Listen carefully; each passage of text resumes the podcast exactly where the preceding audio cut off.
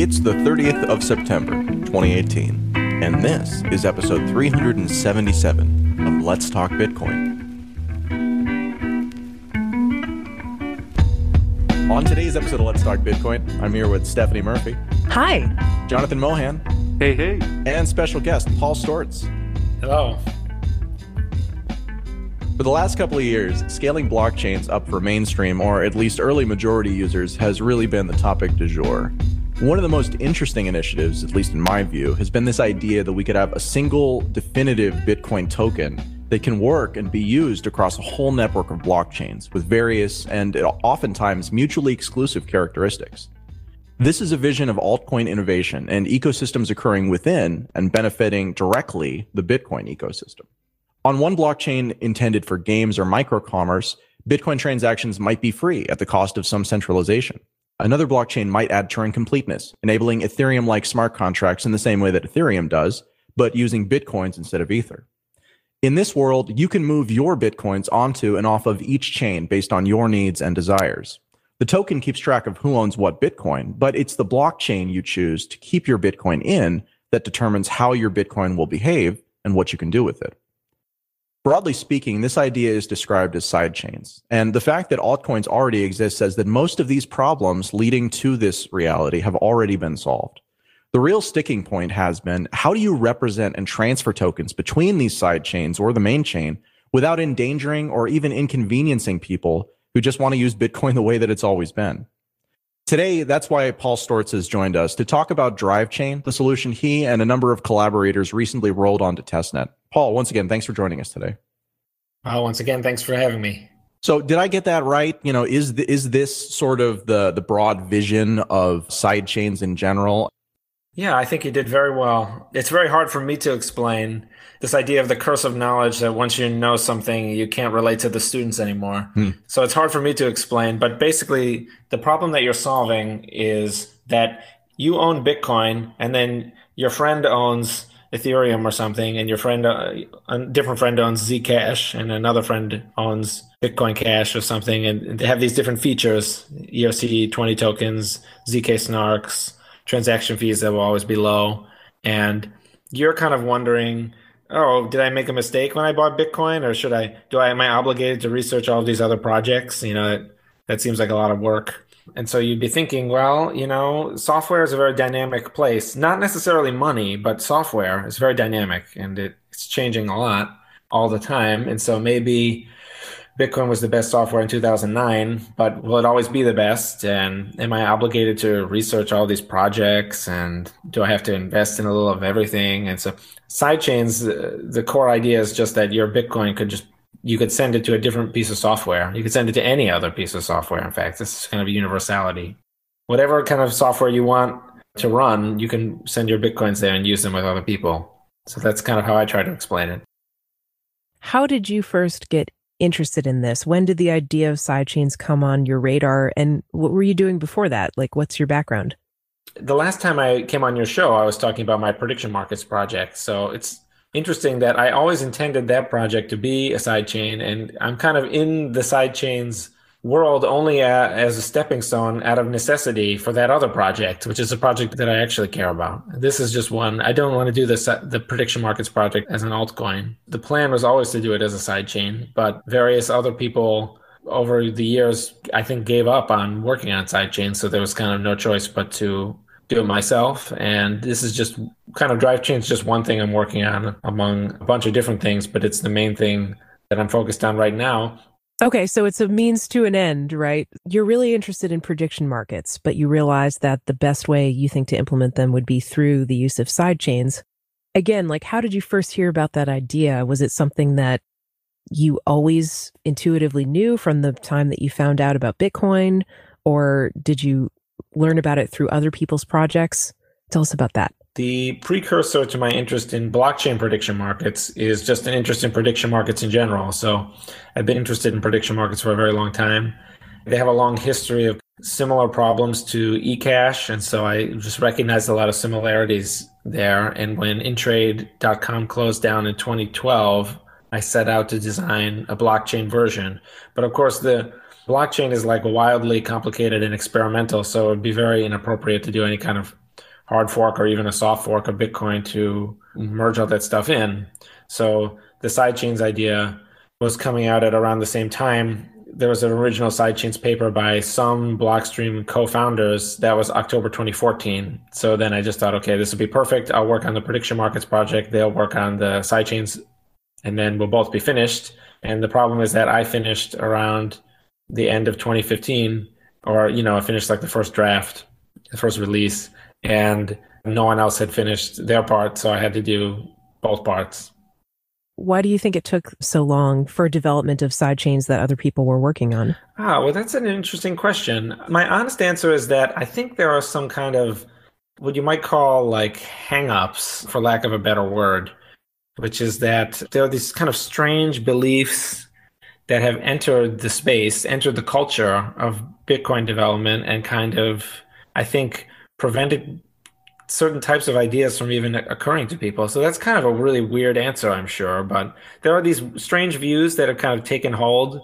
And I even give them some names. So one is like miner adversarialism, which is this this idea that mining is a problem that that really smart developers and smart people need to solve, and that we should get rid of mining, even though Satoshi's main invention is is mining and that before satoshi there was no mining and there was no ecash either.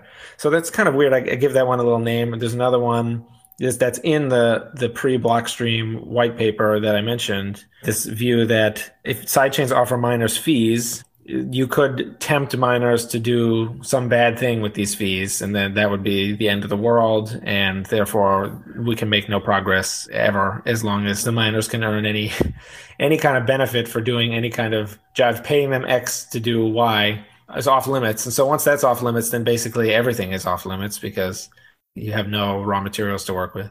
It sounds like maybe those two ideas are related a little bit, right? I think they are. Yeah, I think you're right. They, it's funny; they're kind of opposite. I presented a little bit about this in in Lisbon. They're they're sort of opposites, but they're also uh, kind of related in that they have a kind of almost tyranny or a kind of paranoia or a kind of parentalism that we need to stop people from running certain software. We need to stop miners from taking certain activities and that if we don't personally get in and, and fix everything then everything will break so they're related in a lot of ways they're very interesting I take it that you don't agree with those ideas. You can finish your summary of the mental roadblocks, if you will, that you think are holding other people back from developing sidechains. But if you disagree with miner adversarialism or this idea that miners are bad and they need to be either gotten rid of or tightly controlled, what's your alternative approach? Like incentivizing miners to do the right thing or? Yeah, no, I think that's a great question. And I think you should definitely interrupt because I will just, it's a very long, long list of crackpot theories as to why. I mean, whenever you invent something new, you don't know, like, are you right and everyone else is wrong? Every other person in the history of humanity, you know, they're wrong and you're right. Or the alternative is just that you are kind of self-deluding yourself and you're you're not really right and, and you're just it's a bad idea and everyone else is right. So whenever you have something new you have to kind of have some kind of explanation for why everyone else didn't think of it. So the miner adversarialism to answer your question i just i kind of think that anyone who studies you know like biology or ecology or something like economics even there's this kind of baseline position that we're all in this interdependent web of life and we're all connected to each other and you know we all share one reality and that we all affect each other. The funny thing is that i've noticed that i think there's a different view which i'm going to call the cryptographer view which is that you should like be able to have a safe that no one can open without the password even if you have a computer the size of the sun working on cracking the safe, or even if everyone in all of the governments of the world, they all try to break your safe open. The entire US Army turns and fires on your safe. It's not destroyed, it still works. So the cryptographer view is to treat everything as a kind of attack surface and kind of be very paranoid and try to just say, this is not going to interact with any other thing. It's just going to interact with this few moving pieces as possible.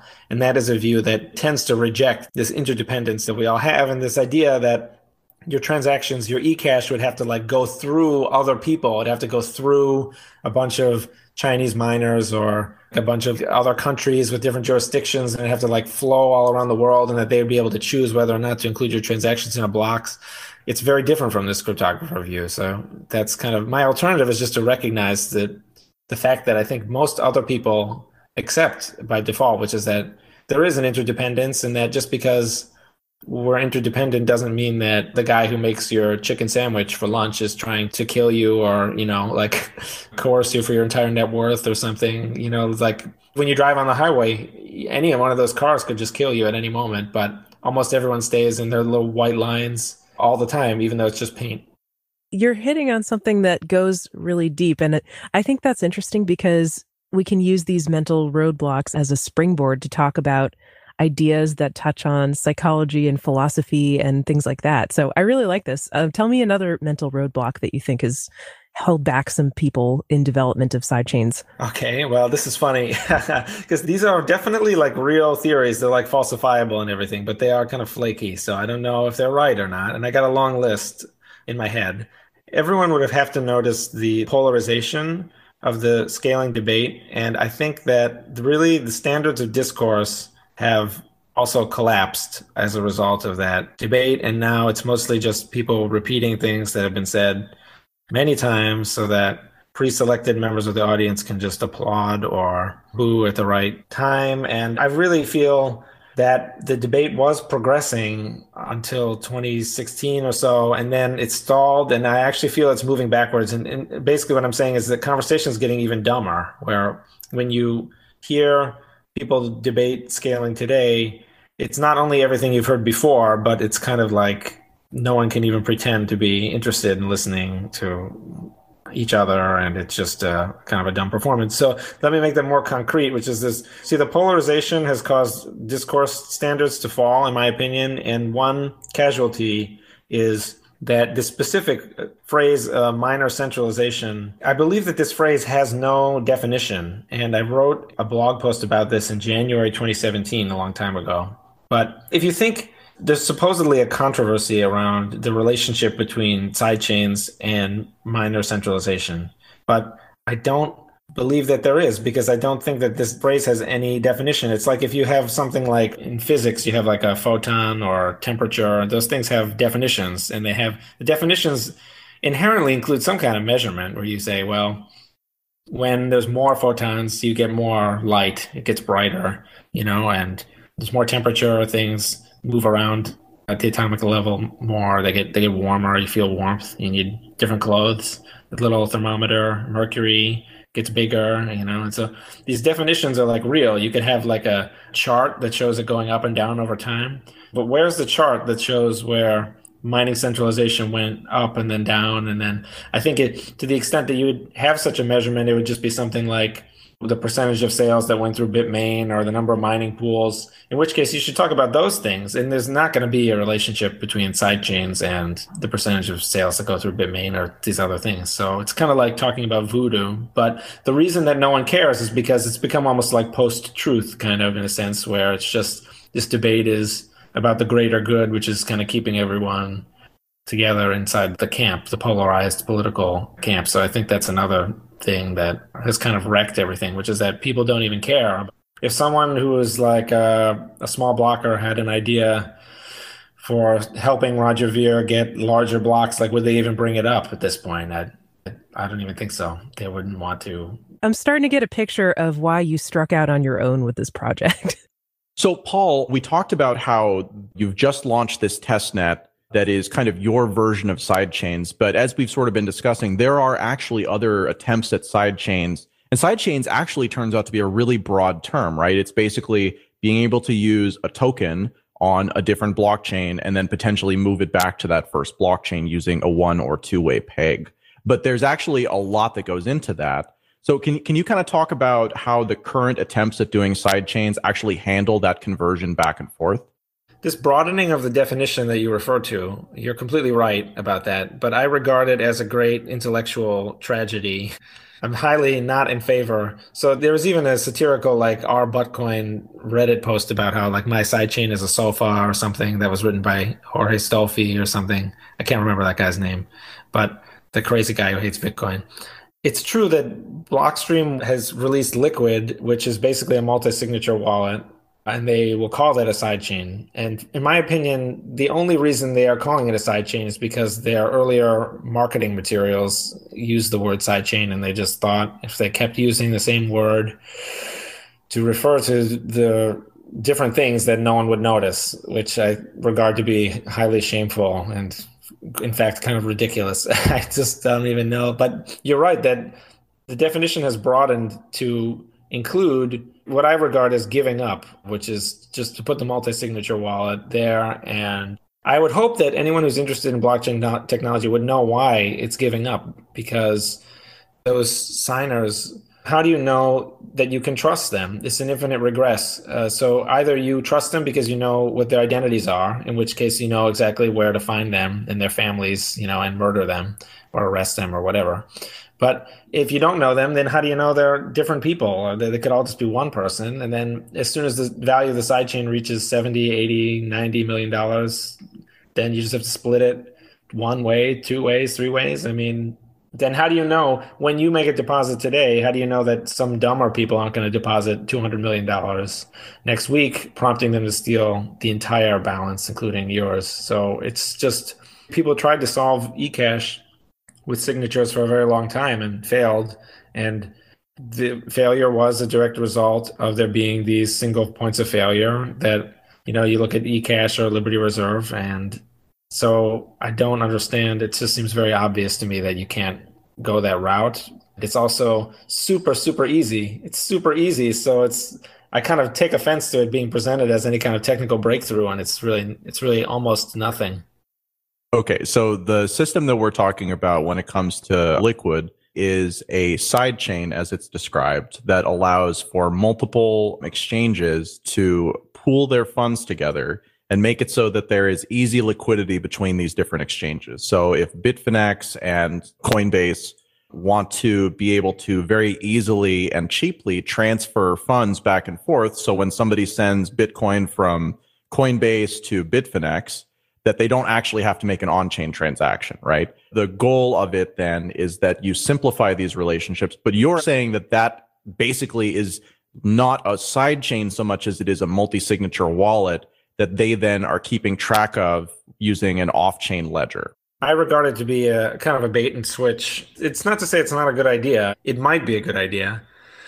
I mean, when sidechains were introduced, they were promised as this altcoin killer kind of universal blockchain simulator thing. That was what it was before. I don't know anyone who would dispute that being like the original meaning of the word. It's okay, like maybe we have to give up on the word sidechain. I'm open to that at this point because the definition has been, I think, broadened, as you say, to include just about everything. So this is a service that only really works if you already know who all the participants are going to be. So I'm talking about Liquid now. So they know the exchanges is sort of like not much is sacrificed because you know these exchanges exist. They have like a brand name reputation that they had to earn in order to get customers deposits. So they all know each other it's kind of a very different setup from something like if you wanted to have a an Ethereum sidechain or something like you wanted to have a, a Dogecoin sidechain or something like that. Like Dogecoin is very different from the set of Bitcoin exchanges. That those two things are they're quite different. And the second thing I'd like to point out is that to use Liquid, you pay Blockstream X thousand dollars a month. I'm not opposed to that in principle, you know, I think it's great. People can release any software they want and charge whatever the market will bear. But again, I just think, is this really the definition of sidechain that the community wants to endorse? I mean, I just, I think it's ridiculous. I don't know how they got away with redefining this word. To go back a few years, Let's Talk Bitcoin, episode 99 was the first to cover the concept of a sidechain. And if you want to go back and listen, there's a fairly good conversation from Andreas and Adam Back defining not only the concept, but the philosophical reason for what it should be, why it needs to exist, and why they're doing it. And it was, at least as I saw it, sort of a response to the summer of altcoins. And a lot of the promise that Adam Back gave in what he envisioned sidechains could be ultimately ended up being encapsulated in the whole Ethereum protocol and movement. And some could say that the success of Ethereum is to an extent because of the failure of that vision of sidechains to manifest in any meaningful time frame now that we're four years later. Yeah, I would agree with that. And I'm glad that you brought that up. I had forgotten about it. But yeah, that was an excellent episode of Let's Talk Bitcoin. And if I'm remembering correctly, Adam Back at one point says that he thinks that sidechains are the most important technology on the table in, in Bitcoin space. I may be misquoting him there, but actually, I think I remember him saying that in that episode. So I would encourage, I think everyone should go back and listen to that and see what you think the sidechain is. Decide for yourselves. So, Paul, I was really excited about that initial vision that Adam Back proposed for sidechains. And I actually believe that when they were talking about sidechains, they were doing it before they even announced Blockstream, saying that the company that they would build would be to manifest the vision that they were discussing. How much of what Drive Chains is manifests sort of that vision from four years ago? And in what ways are is it different? I think it's actually pretty different. It's hard to say just because Blockstream didn't really release anything. I mean, uh, not as far as I could try to figure out, they have in like Appendix B or A of their 2014 paper. It's hard to trace the whole ideas and give credit to who, you know, Luke Jr. didn't really join Blockstream, but he had a thing in December 2013 that was kind of about the bidirectional peg so it's very confusing to kind of trace all the ideas around. But uh, the, to the extent that I could figure out what Blockstream was intending to do was that they were going to have this skip list and they were going to have you, when you made withdrawals, you were going to dump all of the sidechains headers, many of them being skipped. But you were going to actually dump these 80 byte headers into the main chain. And I did something very different Mine is much simpler because it it focuses on the one failure case completely, which is where the miners steal everyone's money or try to, and it just tries to wall that off. Whereas Blockstream's skip list idea, to the extent that I understand it, was just this sort of a more symmetric kind of general purpose thing, and it was kind of just a list of vague ideas, in my opinion. But there's an elements release, so you could look at that code if you're interested. But yeah, I thought that they had actually overcomplicated it to the detriment of actually addressing the failure case. So that's why I wrote this post in November 2015 about how you could do it simpler. And even the title was Drive Chain, a simple two way peg.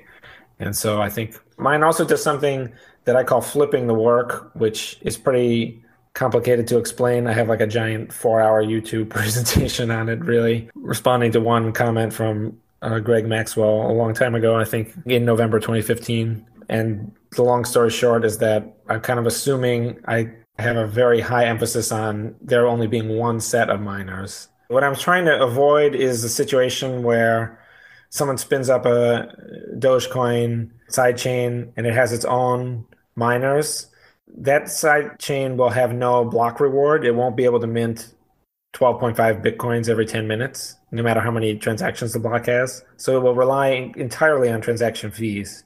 And if those fees fall, then there'll be no revenue and there'll be no reason to mine a block. And in my opinion, that could happen for any number of reasons, including just panic and self fulfilling prophecies that people think that sidechain will die. So they just won't use it, and then there'll be no fees, and then there'll be no mining, and then the sidechain will be dead. EasyDNS is a domain name provider and registrar that shares our values flexibility, free speech, and control without lock in. EasyDNS helps you meet your individual needs as the Swiss Army knife for domain names since 1998. Outspoken defenders of privacy, due process, and great service, the folks at EasyDNS are long term, enthusiastic supporters of the Bitcoin movement as well as this program. Please support our sponsor and head over to easydns.com where you can handle all your domain needs and pay with Bitcoin, Bitcoin Cash, or Ethereum. So when you're thinking about domains or hosting, think easydns.com.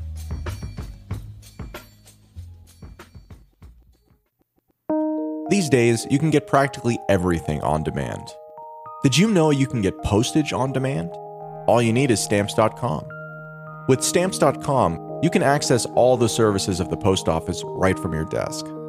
Buy and print real US postage for any letter or any package, all available 24 hours a day and 7 days a week. Stamps.com will even send you a digital scale, empowering you to weigh letters and packages, then print the exact amount of postage every time.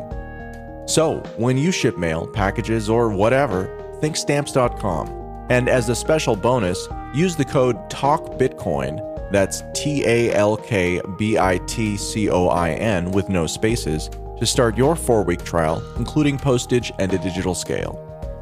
To enter your code, go to stamps.com and before you do anything else, click on the radio microphone at the top of the homepage to enter your code Talk Bitcoin.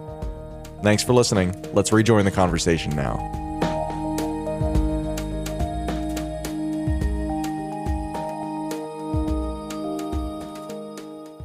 Okay, so let's back up a second, Paul. I think the relevant conversation to have at this particular moment is what is the hard problem in side chains, basically? Where is the trouble where you've spent your development time? Yeah, uh, well, the theoretical problem is money coming back because it's easy to just set up, force the sidechain to just kind of be aware of Bitcoin Core and say every sidechain node is a Bitcoin Core node also. And so then you always know when someone wants to send money from regular Bitcoin to the sidechain. So sidechains always know what's going on with Bitcoin because they are dependent on Bitcoin for that kind of truth. You can easily define them that way. Yeah. You get a lot of stuff very easy off the bat. Merge mining is a very old idea. You have different variations of it, but they're not important. The point is that you get all of Bitcoin's hash rate for free or for very, very, very nearly free, and to the extent that it doesn't matter. So almost everything is easy. The, the challenge is that someone on the sidechain says, These four Bitcoins are mine on the sidechain, and I want them back on the main chain. But then a different person shows up and says, No, that's not true. Those four Bitcoin on the sidechain, those are mine. So you have person A and person B. They both claim the same four Bitcoin on the sidechains. And how does the main chain arbitrate this dispute when it's by definition not allowed to run the sidechain node? Because then that would be that would be cheating. You'd see that would just be we would just have hard forked the sidechain into Bitcoin. So any sidechain, because it is relying on Bitcoin for some of these things, necessarily is paying attention to Bitcoin. It's actually running its own Bitcoin node alongside the sidechain node. In my scheme, yes. That's specific to drive chain. Okay, but but in principle, we're talking about because sidechains rely on the main blockchain, that be that Bitcoin or something else. I think it has to be this way. But I want to point out that it hasn't always been done that way, and I don't think that Blockstream does it that way. Actually, in their 2014 paper, I'm just saying there's there's these different options.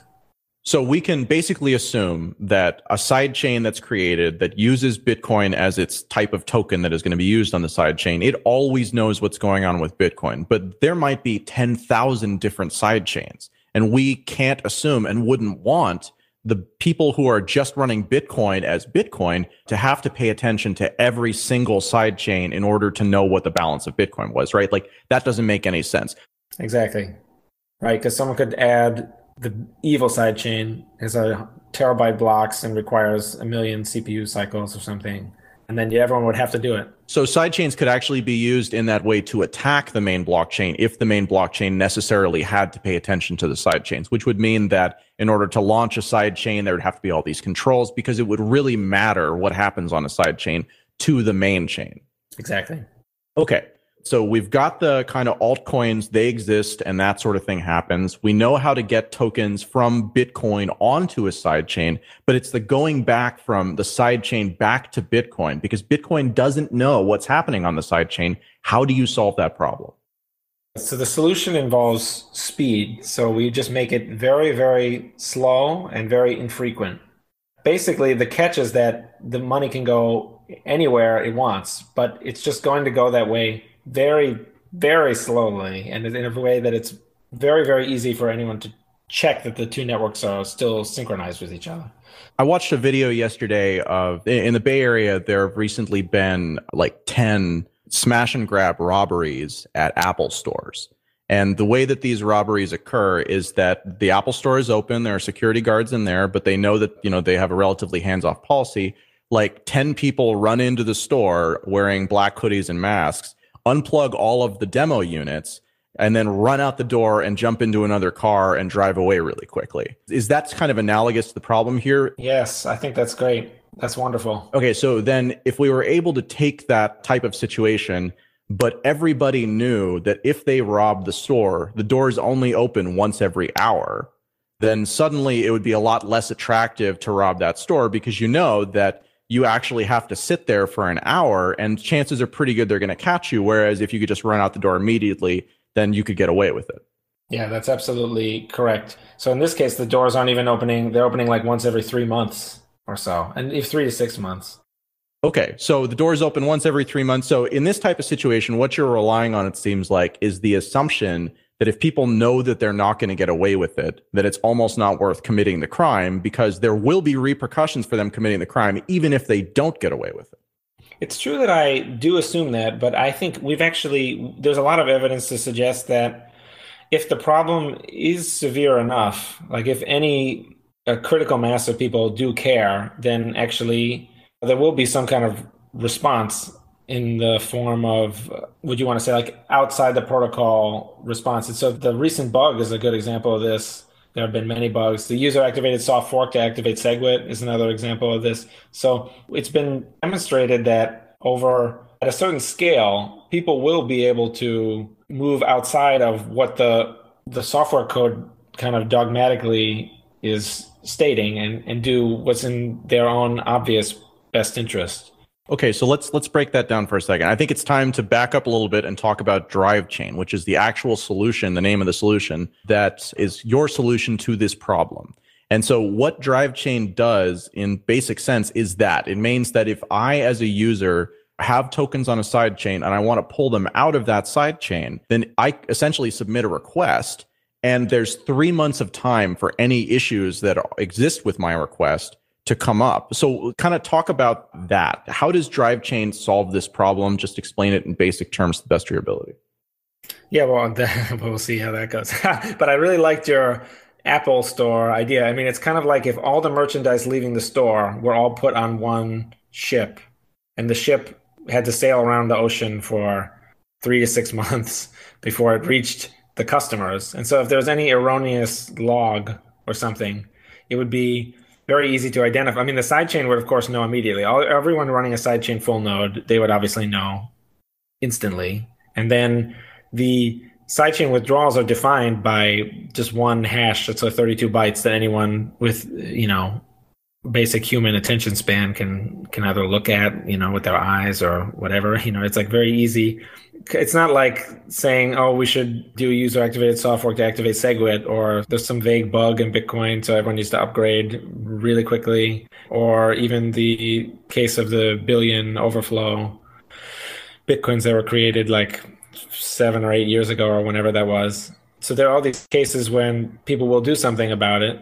but this is supposed to compress all that to make it super, super easy, and you have a very, very long time to respond. So you can propose different versions of these withdrawals, but one of them is going to be the one that is promoted, and it's going to take a, a long time for those doors to open. And this usually leads people immediately to ask, like, won't that be useless because three months is too long? But there is an, an assumption that there will be a new type of person, a kind of specialization of labor. This would be like an investment banker type person, or they may even be the miners themselves. I don't know this person will kind of buy up the receipts for like 99 cents on the dollar, 99.9 cents. So you can get your main chain Bitcoin immediately using some kind of like shapeshift type thing would be a good way of explaining it that most people would understand. Okay, so let's just go through kind of a withdrawal process here. So I uh, go into Apple, I buy something, but there's a delay that's three months for me to actually walk out the door with it. I can personally walk out the door today, but the stuff that I bought has to sit there until three months because of this concern so that nobody comes in and robs the store. So I'm a user the Apple Store. I buy something from the Apple Store. I go to take it home. But because we're preventing these sorts of thefts, there's only uh, the ability for everyone who bought something over the course of the last three months, it all gets shipped out at the same time. And it gets shipped out after that three month delay. And if there's any problem with anything in the shipment, then all of it holds until that, until it's all fixed. As a user, that works for me kind of because I guess I want the stuff in three months. But as you said, that's a kind of big problem that makes this not that useful. But what would solve that issue is if there was another type of person who basically is standing outside the Apple store who already bought the same thing that I want to buy three months ago and already sat through that waiting period. And so what I could do is I give them the receipt for the thing that I purchased that won't be available for three months. And then they give me a slightly, you know, 99.9% of the thing that I bought on the outside. Maybe they charge me, you know, a dollar or something like that for kind of the convenience. And then their whole business model is that they pay attention and make sure that nothing goes wrong with that delivery that's coming in three months. And that at that point, then they replenish their stocks and they have profited from this, assuming everything goes well, because I paid slightly more to them to get it without the three month delay than I would have if, I had to wait for the three months. It's still wildly convenient for me, but that is sort of the business model of the person standing outside the Apple store. Exactly. It's like some guy who has 200 iPhones and he doesn't need them, but he okay, if you'll you'll buy him a beer, he'll let you take one in exchange for the receipt, so he doesn't mind coming back 3 months and re-adding that to his stock. Right, exactly. Exactly. So the security measure creates an inconvenience for the user but then this other type of user actually makes money by solving that inconvenience. And there's very little risk in that, right? Because the receipt is good for a phone. We know it's good for a phone. It's just a question of whether or not it's good for a phone that you have today versus a phone that you'll have in three months. And then again, the person who lives near the store has a much easier time going back to make sure that everything is good and that the order is going to ship appropriately and stuff like that. We're obviously, you know, completely murdering this uh, this analogy at this point. I think it's pretty good actually. Well, that's the business models. The longer the delay is, the more likely the receipt will be accurate. And since there are people who will be more patient, possibly just because they're wealthier and they just own a lot of Bitcoin on all chains or the main chain only, then this delay is just making things more accurate, but it's not really making things globally more inconvenient. That's why you send it straight to the roof and you make it very long, three to six months. Okay. So again, the three to six months is not really something that the end user is going to feel in a mature system. It's just something that's there in order to make the system work and to build in that time to make it very, very difficult, if not impossible, to actually steal from the system. So I think we've got the idea here of how this works in a kind of practical sense, you know, not on the blockchain. On the blockchain, I understand there are a little more in terms of technical detail that we've glossed over. I still want to stay light on this because this is kind of a heavy topic. But are there any differences that are important relative to the example we've been giving here that apply to the blockchain but wouldn't apply in that situation? Yeah, I think it's a really good analogy, actually. I think all the quibbles would just make it more confusing for people than helpful. Obviously, you can't have like 99.9% of a new iPad or something. that would be the main difference. Right. Uh, look, cryptocurrency is thankfully more divisible than than iPhones are. But yeah, but other than that, Okay, so then if that's the case, where are you with the technology now? I know that the testnet just launched. What does that mean? What can people do with it at this point? Well, yes, we launched our testnet, and that's been really great because just the act of trying to do that will really get you kind of to polish everything up and fix all those. It's uh basically it's out, and you can this is a separate test network, so you can mine these testnet coins or receive them from. You can message me on Telegram. We have a, a, Telegram group, and we'll put the link. We'll give you guys the link, and you can get coins from us or mine them yourself, and then you can send them to a sidechain that we made, which is we call sidechain one, and then you can send them back.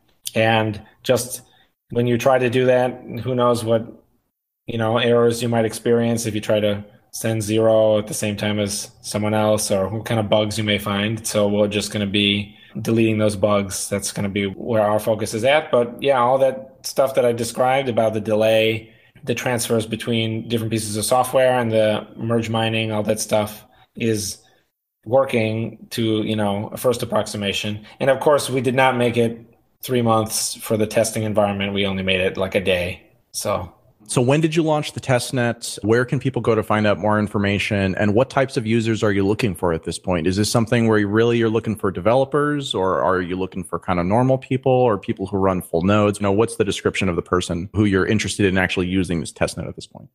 That's an excellent question. I think a lot of different people could use it. Obviously, if you are a developer and you like writing software and you like to try to break software and debug software, then obviously that's super ideal person. So that would be really great if you would go to drivechain.info is kind of the main project site and the release is in a blog post there or you can find me on Twitter. I'm going to give links to you guys, and I'm going to have these links up.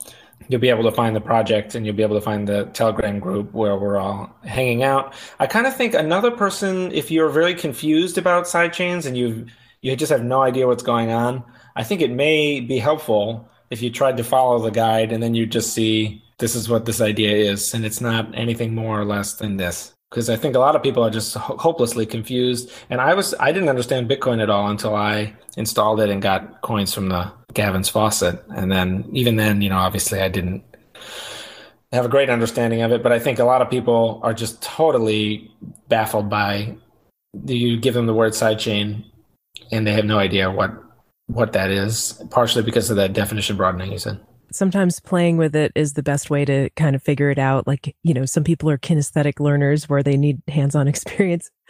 Paul, I just want to ask you kind of a bigger picture question. Do you see like the point of sidechains as basically like to kill off all the altcoins or to get rid of the altcoins? That's a, a really good question. But that's kind of what I said at the beginning, kind of, isn't it? Is that you have these, these friends who have different coins and you're just kind of like, oh, I want my Bitcoin to be able to do that, or I don't know what will be invented in the future. And I want Bitcoin to be kind of future proof to all those inventions and the unpredictable world of where things are invented. But I kind of don't see them as having a future. That's not the same as saying that digital assets don't have a future. I think I, the idea of uh, tokens that represent equity or that are just collectors, you know, kind of the spells of Genesis or counterparty assets so there's like these little trading cards and things. So i think the collectibles and the the equity i think those have a future. But i think the altcoins themselves and the alt kind of crypto system blockchains i kind of think they are doomed. So it sounds like you're saying you look at sidechains as a way to keep these coins relevant not necessarily to compete with them or or hasten their death. Well i kind of I kind of do want to hasten their death. I think because I think that would be.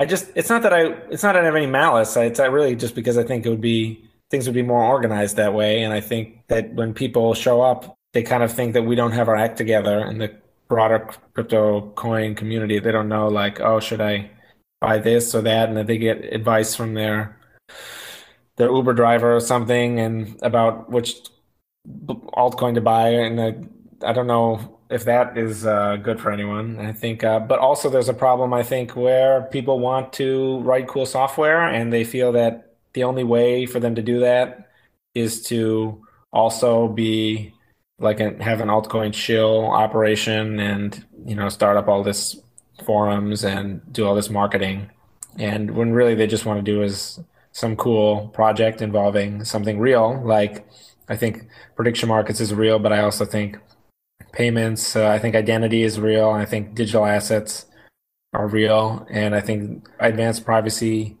features are real. And I think if people just want to work on those without interacting with all of the disreputable activity that takes place in this community. So, Paul, you're a Bitcoin guy. I think that that's safe to say, right? Like, as far as like the blockchains go, and as far as different types of tokens, mostly you're a Bitcoin guy.